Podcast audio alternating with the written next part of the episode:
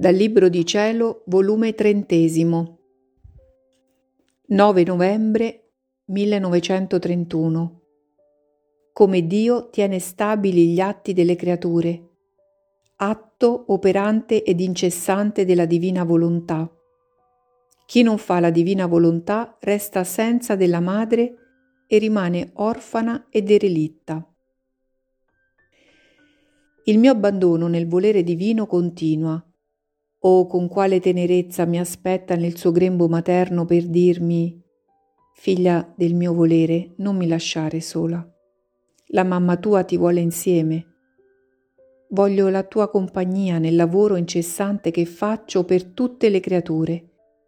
Io faccio tutto per esse, non le lascio un istante, perché se le lasciassi perderebbero la vita. Eppure vi è chi non mi riconosce, anzi mi offendono mentre io sono tutta per loro. Oh, com'è dura la solitudine. Perciò ti sospiro, figlia mia. Oh, come mi è cara la tua compagnia negli atti miei. La compagnia rende dolce il lavoro, ne svuota il peso ed è portatrice di nuove gioie. Ma mentre la mia mente si perdeva nella divina volontà, il mio amabile Gesù, facendomi la sua visitina, mi ha detto, Figlia mia, la mia volontà è instancabile. Volendo mantenere la vita, l'ordine, l'equilibrio di tutte le generazioni e dell'universo intero, non può né vuole cessare dal suo lavoro, molto più che ogni moto è come partorito da essa e legato con vincoli inseparabili. Immagine ne è l'aria che mentre nessuna creatura la vede, pure partorisce il respiro nelle creature ed è inseparabile dalla respirazione umana. Oh, se l'aria cessasse il suo lavoro di farsi respirare, dentro di un colpo cesserebbe la vita di tutte le creature. Più che aria è la mia volontà, quella non è altro che simbolo, immagine, e che produce la vita della respirazione dalla virtù vitale del mio volere divino, mentre la mia volontà è vita in se stessa ed increata. Ora Dio tiene stabili tutti gli atti delle creature e il numero degli atti di esse. Onde l'impegno di questi atti, perché stabiliti da Dio, vengono presi dalla mia divina volontà, li ordina ed immette la sua vita dentro. Ma chi dà il compimento a questi atti stabiliti dall'ente supremo? Chi vi coopera e vi fa dominare dalla volontà divina?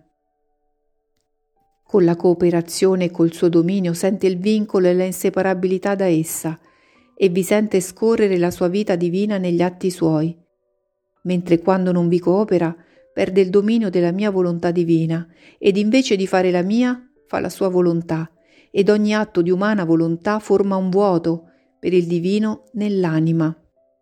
Questi vuoti sfigurano la povera creatura e siccome essa è stata fatta per Dio, Solo lui può riempire questi vuoti, perché gli atti stabiliti, il loro numero, dovevano servire a riempire dell'essere divino. Oh, come sono orribili questi vuoti!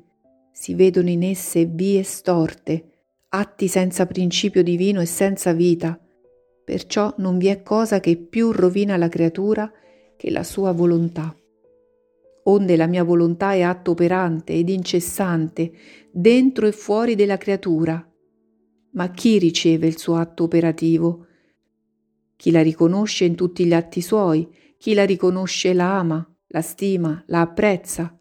Con l'essere riconosciuta la mia volontà fa toccare con mano il suo atto operativo ed incessante e la creatura sente le braccia di essa nelle sue, la potenza del suo moto nei suoi, la sua virtù vivificatrice nel suo respiro, la formazione della vita nel palpito del suo cuore. Dovunque, da fuori, da dentro. La creatura si sente vivificare, toccare, abbracciare, baciare dalla mia volontà. Ed essa, come vede che la creatura sente i suoi abbracci amorosi, se la stringe di più al suo seno divino e va formando le sue dolci catene di inseparabilità tra essa e la sua creatura amata. Pare che si sente ripagata con l'essere riconosciuta dal suo lavoro incessante e con la sua potenza toglie il velo che la nascondeva alla creatura e le fa conoscere chi è che forma la vita di tutti gli atti suoi.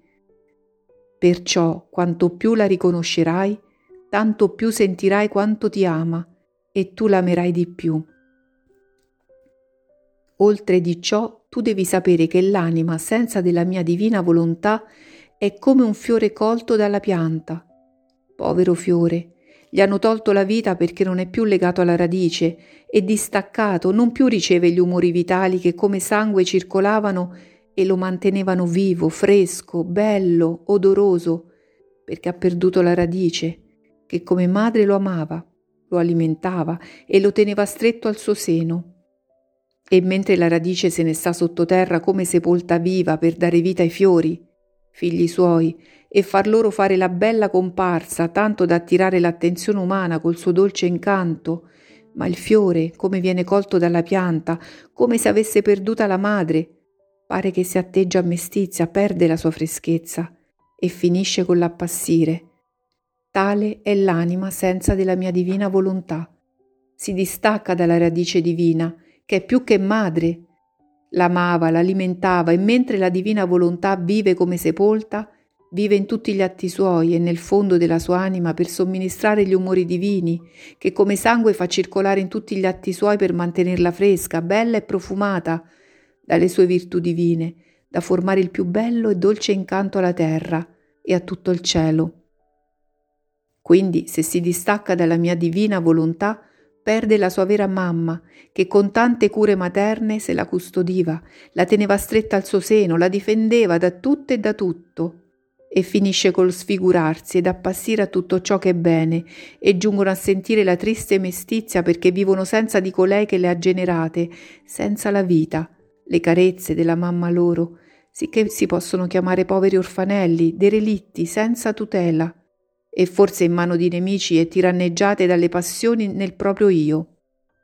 Oh, se la radice avesse ragione, quanti gridi strazianti di dolore non emetterebbe nel vedersi strappare la vita dei suoi fiori e che l'hanno costretta come madre sterile a rimanere senza la corona dei figli suoi. Ma se non piange la pianta, piange la mia volontà nel vedere tanti suoi figli orfani, ma orfani volontari, che sentono tutte le pene della orfanità, mentre la loro madre vive e non fa altro che rimpiangere e chiamare la corona dei figli suoi a sé d'intorno.